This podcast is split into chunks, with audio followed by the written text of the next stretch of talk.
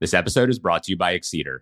Excedr provides life science startups with equipment leases on founder-friendly terms to accelerate R&D and commercialization.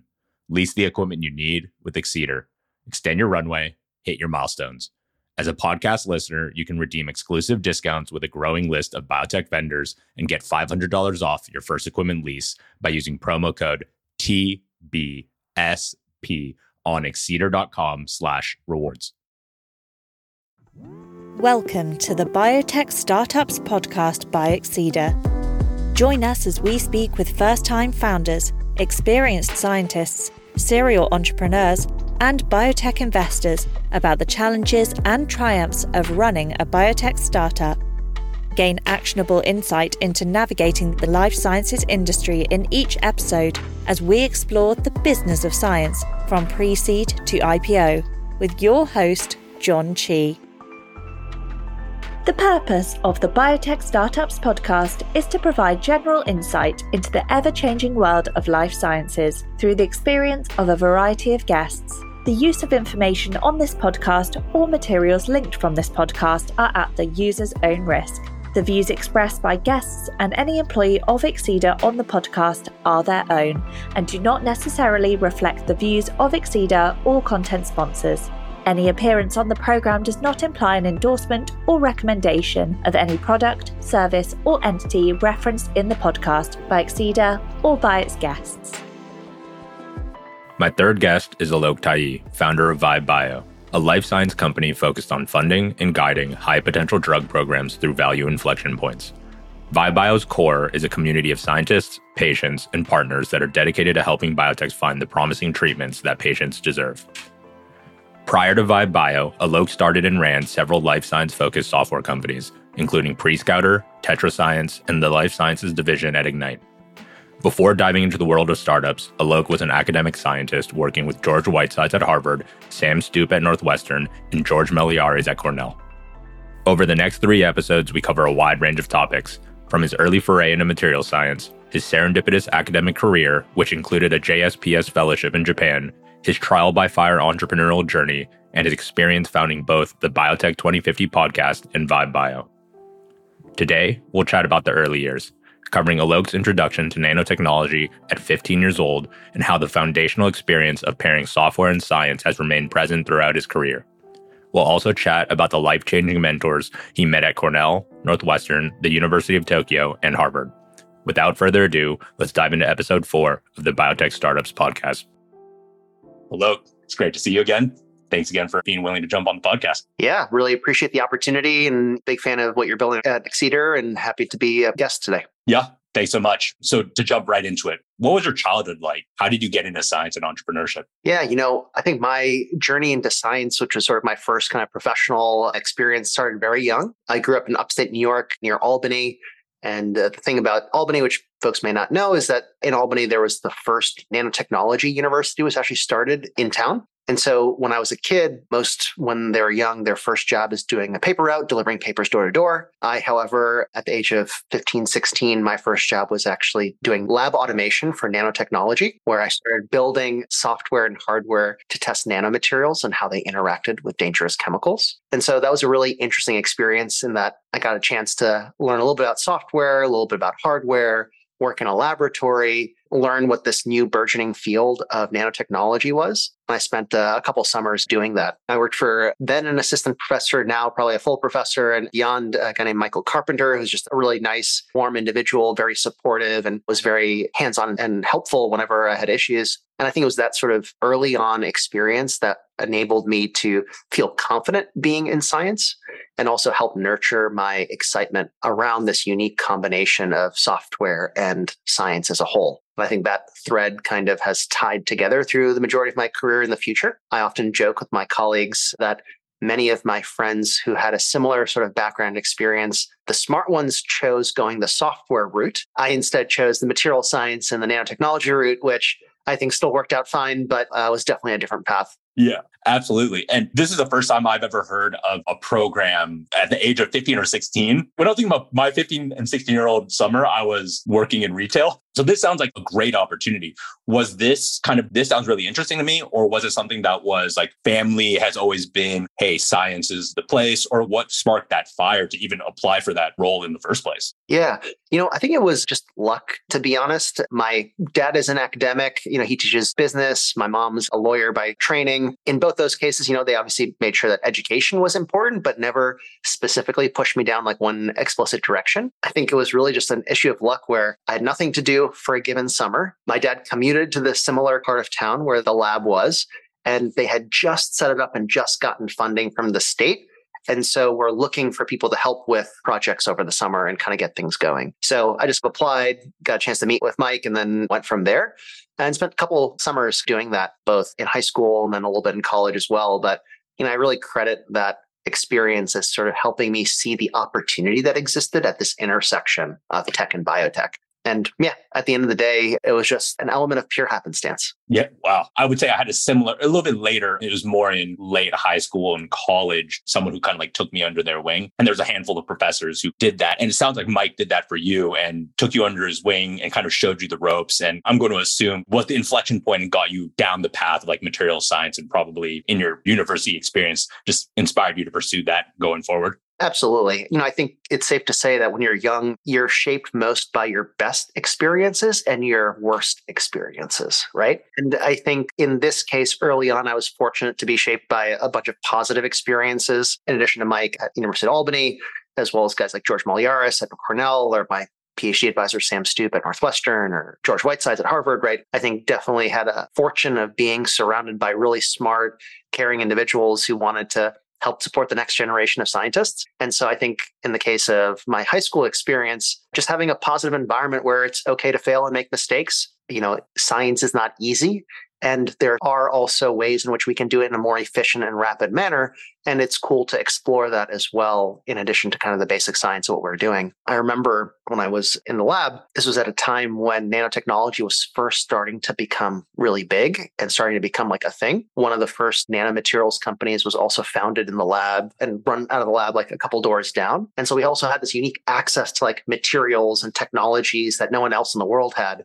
So I think it also was, again, a unique opportunity where, in addition to being able to have a really supportive mentor and advisor, also had, I think, some unique technologies that no one else had really at the fingertips, literally, to be able to experiment with and see how they operated. So I think that also helped lay a firm foundation for what I wanted to do in the future. That's so cool, to be honest. Like, I'm super jealous. And so you'd mentioned now, you know, after high school, going to Cornell, what was your experience there like in the lab, on campus? Did you have a similar experience? You know, you mentioned some mentors there. What was it like at Cornell? Yeah, Cornell is an awesome environment if you're interested in science and engineering. You know, I studied material science myself in part because of the experience I had from high school. Coming up in an academic family, I also had a lot of conviction that I wanted to become a faculty member one day and become an academic. I feel when I talk to younger folks these days, that's like half the battle is just knowing what it is that you want to do. It's okay to change, but at least having some conviction and direction certainly helps a lot. So going to Cornell was a great opportunity for me. I remember one of the first people I met even before I applied to Cornell was a guy named Steve Sass, who was a professor at Cornell in the material science department and was one of the sort of storied figures in the area of X-ray crystallography and material structure obviously a core fundamental underpinning of a lot of the field. And so I remember meeting him even before I applied over the summer, sort of sharing with him a little bit of the science that I had done in high school. I remember showing up and I was like a little nervous because I'm like, who the hell am I to meet with someone like him and like sort of share a little bit about what we're doing? But he spoke to me just like he would like any of his peers and did the same. In addition to sharing a little bit about my science, he shared with me a little bit of the work that he was doing too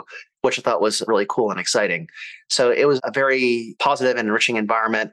Especially, I think the material science program when I was there became pretty popular, especially post the dot com burst. And so Cornell was a great experience where I think a lot of the scientific underpinnings that I had at Cornell really helped for the future of my scientific career. I spent a lot of time in the lab of a guy named George Malliaras, who did a lot of organic electronics, which were like the early days of figuring out how plastics could actually be used in things like solar cells and LEDs, etc. And now I think a vast majority of phones are based on that technology. So he too is also a very supportive, very optimistic individual in science.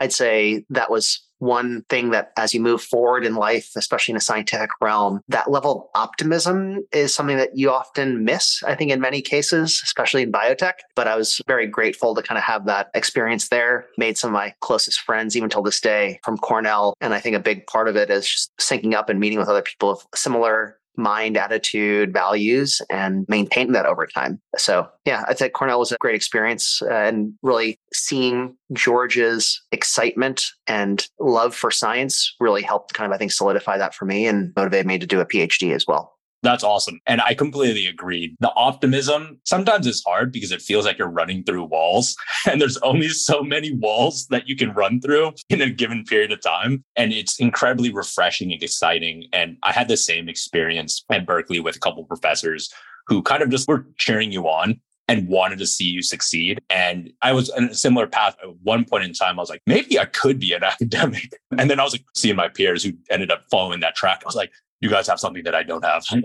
like you guys are built different, but I'm glad that academia will be in your hands in the future. And so sounds like Cornell kind of laid the foundation for your graduate studies. What drove you to choose Northwestern? Was there a particular lab that you wanted to be a part of? What was that decision making for you? Yeah, you know, I was really fortunate that there were a couple good schools in the material science space, sort of late 2000s, as well as a lot of faculty, I think, that had produced a lot of great students and professors themselves. So for me, it was really an analysis around where do I think I can resonate the best in terms of the culture, the attitude, the people? Where do I think I'm going to have the greatest rigor and quality of science that I can be done? But also, I did a quick back of the envelope analysis of where did all the professors who I admired went to school right? And it turned out Steve Sass did his PhD at Northwestern, very much goaded me in that direction. And that's where I ended up going. It was also a fairly sizable program, at least comparatively. I think when I was there, there was maybe 40 to 50 students per class. So it was quite a sizable place. And I really think my love for science and a lot of my scientific experience and rigor was really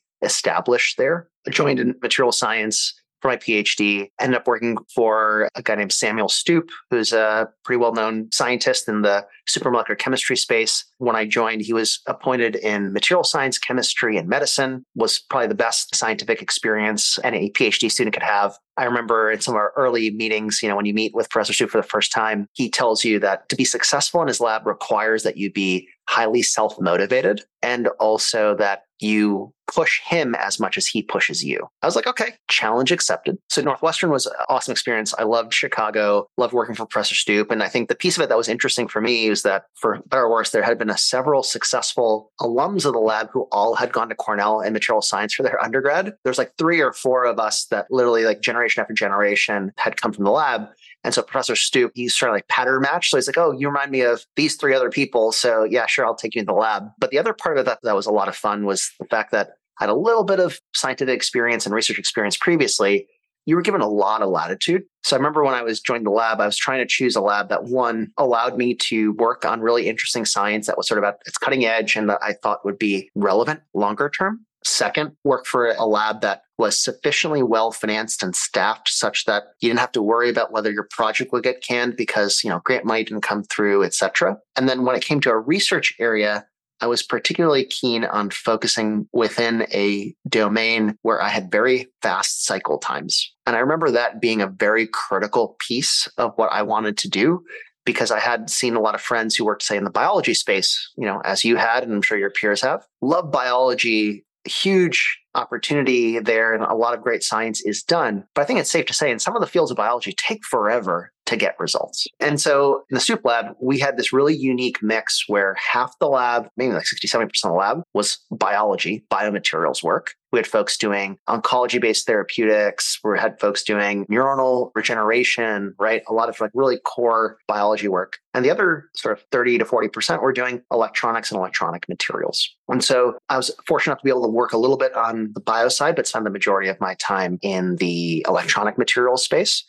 And I remember I had a colleague who was in a similar year as me, but in the bioengineering side of things, I'd go run an experiment. It would take me 24 max 48 hours to get results back, and then I can iterate. For him, he was working with neurons, and it took him at least three months to differentiate and run his experiment. So I'm sitting there looking at him, analyzing data. I'm like, what do you do in that case for those three months when you don't know what the results of the experiment are? Right? Cross your fingers. Yes. yeah. I don't know if you've seen that across biology, but that would always weigh on me as like, oh man, I have to wait this long to get results. Yeah, that was absolutely it. And I think part of it, one, just like foundationally, it is a much longer kind of cycle, that type of research. And that problem was compounded for us because of the lack of equipment. so, like, you're like, okay, it's time to go borrow Professor Portnoy's microplate reader.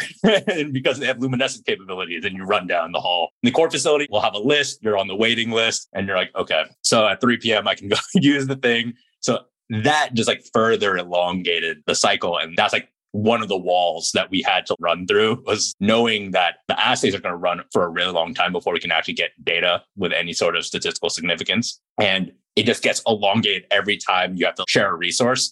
So that was kind of one of the inspirations for Excedr, but I completely empathize and relate to that experience. Yeah, absolutely. I remember sitting in a core facility at Northwestern watching a video interview that Elizabeth Iorns did about Science Exchange at the time. She was talking about that same problem where, you know, there's a lot of equipment out there in labs in core facilities, you know, not being utilized. And Elizabeth and I actually are now quite good friends. And so that point that you made around time and friction and access, I think further accentuates the challenge of keeping people in the scientific discipline. Oh, yeah. Plenty of colleagues who actually have left just completely because of it's just so painful. It's like absolutely painful. And it's a shame because they were, I don't want to say that this is how it always is, but I remember like the program initially, they were so fired up and kind of got grinded down. It bums me out, frankly, because you know I would love them to still be participating. But I think before everything was super, super difficult, and now things are just like singular, one super difficult. But yeah, kind of like that optimistic streak in me. I'm hoping that things continue to get better, and I think what we're seeing is that things will. After Northwestern, I know you ended up going to University of Tokyo and Harvard. Which one was first? Was it University of Tokyo and then Harvard or the other way around? So I ended up spending some time at Todai at the University of Tokyo before doing my postdoc at Harvard. You know, a big part of why I took that road actually was sort of rooted at Northwestern while I was doing my PhD with Sam Stupp, again, by chance. I remember my initial work, my PhD was around electronic materials and specifically how can we use this mix of organic semiconductors and carbon nanotubes to design solar cells and different types of electronic materials. And it was going okay, it was going fine. And then I got an email introducing me to a PhD student named Alex Shveyd, who was a PhD student in Fraser Stoddart's lab. Fraser Stoddart, who was previously in the chemistry department at UCLA, had just moved to Northwestern to the chemistry department. Fraser ended up winning the Nobel Prize in 2016 and was one of the pioneers of the space of molecular machines. And one of his students, Alex, who was actually a physicist, became a synthetic organic chemist uh, to move to Chicago with Fraser, ended up discovering by chance this really unique crystal. He had mixed two chemicals together with the expectation of creating a catenane, a ring, where both of these compounds would fuse covalently to create one single molecule. I guess that he forgot to add like a catalyst, then tried to crystallize the material and ended up creating this absolutely beautiful periodic charge transfer complex, which basically alternated positive, negative, kind of attractive molecules. And he started doing a chemical search and literature search, like, what is this good for? And he turned out to find a class of molecules and materials called ferroelectrics, which can basically use a sort of a form of computer memory. They can hold a state one or zero what we ended up doing is collaborating. And he's like, hey, look, I don't know anything about electronic materials.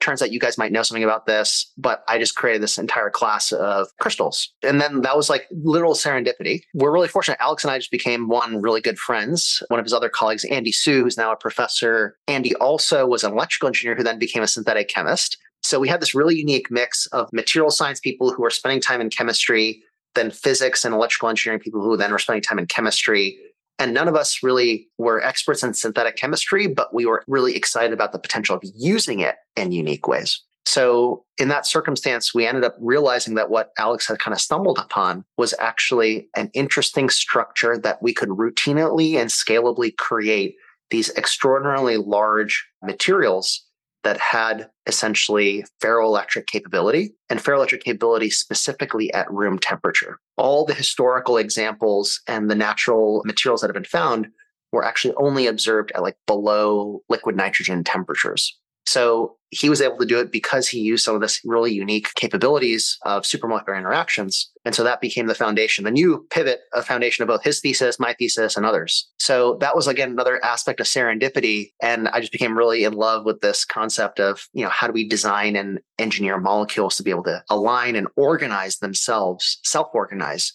into interesting structures. So, having spent time with Fraser and Professor Stupp, I wanted to continue on that path. And so, one of the other really great minds in this space is a professor named Takuzo Aida, who's at the University of Tokyo. And so, turns out that Professor Aida and, and Professor Stupp were really close friends. And so, got a chance to be a JSPS fellow in Takuzo's lab for a little bit of time. And so, that was also a wonderful experience, in part because it showed me a completely different culture for how science is done and one where, you know, Professor Aida's lab, he has an extraordinarily high bar for science, like extremely high bar. All the people I worked with did. But in Aida's lab, you only publish in science, nature, nature materials, JACS, and that's it. Right? Like you have to be above a certain level of science in order to be able to publish in that lab. And so I was really fortunate in that I was, I think, the first student from Professor Stupp's lab to go and, and work in Aida Sensei's lab. And while there, got a chance to do some really interesting research, publish a paper in Nature Materials, and then also got to teach a few classes. There weren't a lot of folks who were native English speakers, obviously, and they wanted to do more classes in English. So got a chance to do that as well. So that was a really great experience. I must say, of all my colleagues that I've worked with at Harvard or Northwestern or Cornell or elsewhere, my colleagues at the University of Tokyo by and far worked the hardest. We were in the lab probably 10 a.m. to 10 p.m. six days a week. And if you are a professor in the lab, you then were there also on the seventh day as well. So it was a intense experience. That's fantastic because I was very curious about that experience, like contrasting to an American lab experience and a lab experience in Japan. Obviously, there's like tons of cultural differences in terms of the approach to work as well. And in addition to being in like an incredibly rigorous labs, were there any other differences in processes and methodologies that they employed in Japan that you kind of like, I would imagine, took home with you as you came back? You know, the culture there was very unique and different. I think it would have been hard to actually transplant a lot of those same concepts because the mentality and the focus is so different. Now, keep in mind, the way I kind of think about it is in the US, we have this interplay between life, school, work,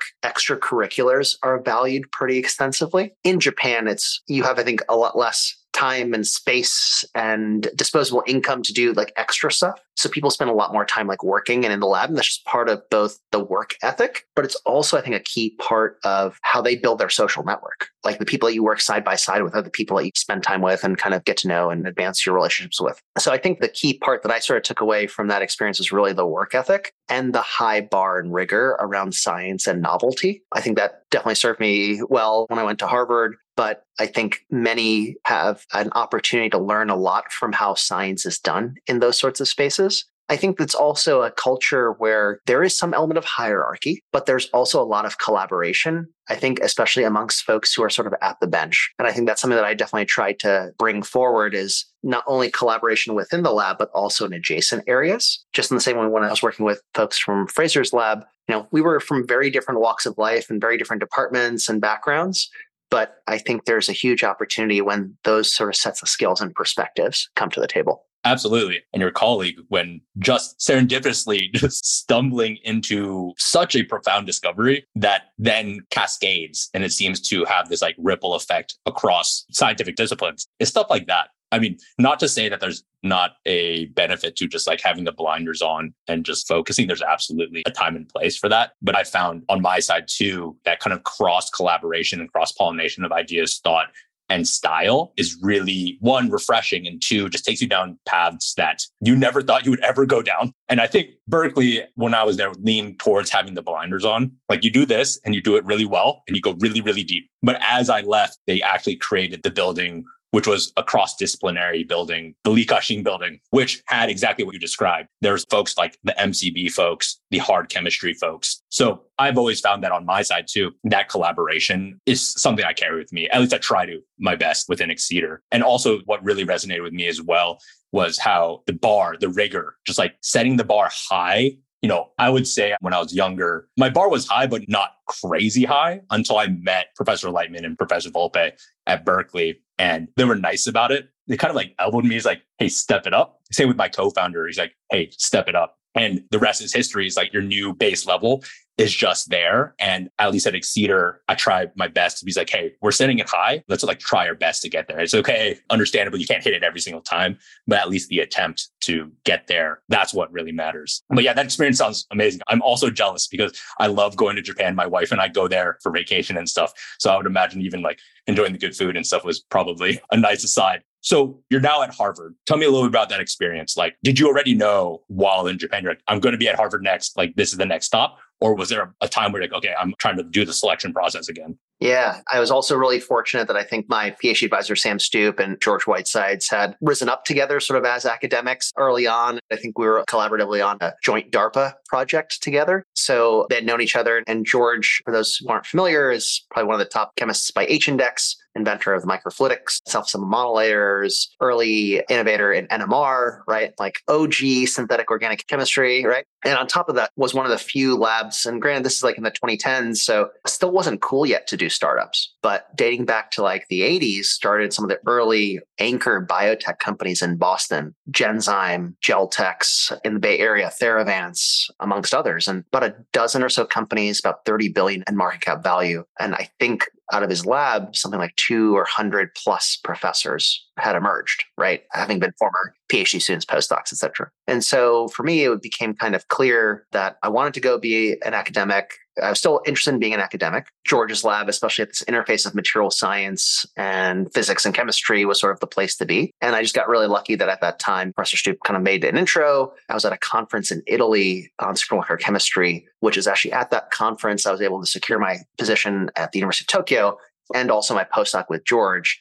I remember having a conversation with George over a glass of wine and I remember asking him a question about like strategic thinking and like, how do you make strategic choices around what direction the lab goes in? He sort of shared some of his thoughts at the time. And at the end of that conversation, he's like, all right, you have an offer let us know when you're done with your PhD and you can come out. So it was a really cool kind of uh, experience. And I still had like a year or two left to finish my PhD and spend time in Tokyo and then went, but went to Harvard. Was my first time kind of living in Boston, moving from Chicago. There was a little bit of a change really interesting experience there as well. It's at a time when the majority of the lab, which was about 40, 50 people or so, were all postdocs. There were one or so grad student. So this is like about a decade ago. So George was probably in his mid 70s. And so still the sharpest person in the lab, even at that age and probably one of the smartest minds that still is alive today. Really amazing experience. And I think when I look at the three faculty that I've worked for, whether it's other George at Cornell, Professor Stupp at Northwestern, you know, Professor Stupp, I remember in every group meeting, no matter when it was, and we had group meetings on Saturday mornings, he would still have the excitement and the twinkle in his eye whenever he would see new science every day, every time you met with him, every time you started showing him new data, every time yeah, there was a presentation. And in George's case, he also was excited by science, but George brought a completely different perspective and thinking to science. What I took away the most from that experience was how does one think, just generally speaking? And what helped, I think, catalyze that mindset shift for me was for every presentation you gave in the lab, you had to open with a quad chart. And a quad chart might not be familiar to most, but if anyone who does any work with the Department of Defense or DARPA, basically they have a set of questions that they sort of effectively care about when it comes to any sort of piece of technology, work, investment, etc. And George brought that rigor to the lab. And he brought that rigor to the lab because he didn't want to work on stuff just because it was interesting. He wanted to work on it because it would have an impact and it would solve a problem. And so he would always pepper people and teams with questions that seemed innocuous or simple or annoying, like, who cares? Right?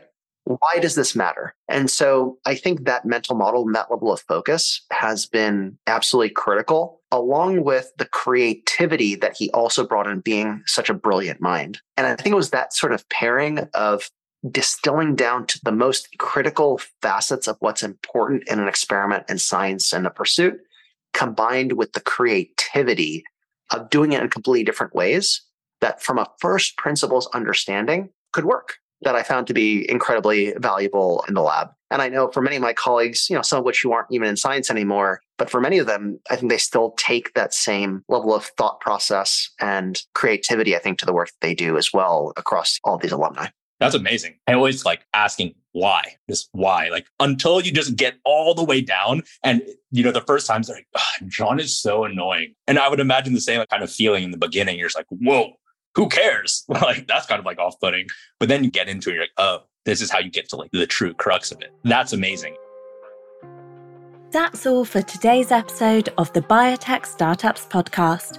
We hope you enjoyed our insightful conversation with Alok Tayi, covering his early introduction to the sciences, his academic adventures, and the insights he gleaned from working in various labs, both overseas and at home. To learn more about Alok's journey, be sure to tune into our next episode. If you enjoyed this episode, please subscribe, leave us a review, and share it with your friends. Thanks for listening, and we look forward to having you join us again for part two of Alok's journey for an in depth discussion of his entrepreneurial journey, founding PreScouter and TetraScience, as well as scaling Egnyte's life science business unit. The Biotech Startups podcast is brought to you by Excedr. Don't want to miss an episode? Make sure to search for Biotech Startups Podcast in Apple Podcasts, Spotify, and Google Podcasts, or wherever you get your podcasts, and click subscribe. To learn more about our leasing program, visit our website www.excedr.com. We provide research labs with equipment leases on founder friendly terms to support a path to exceptional outcomes. On behalf of the team here at Excedr, Thanks for listening.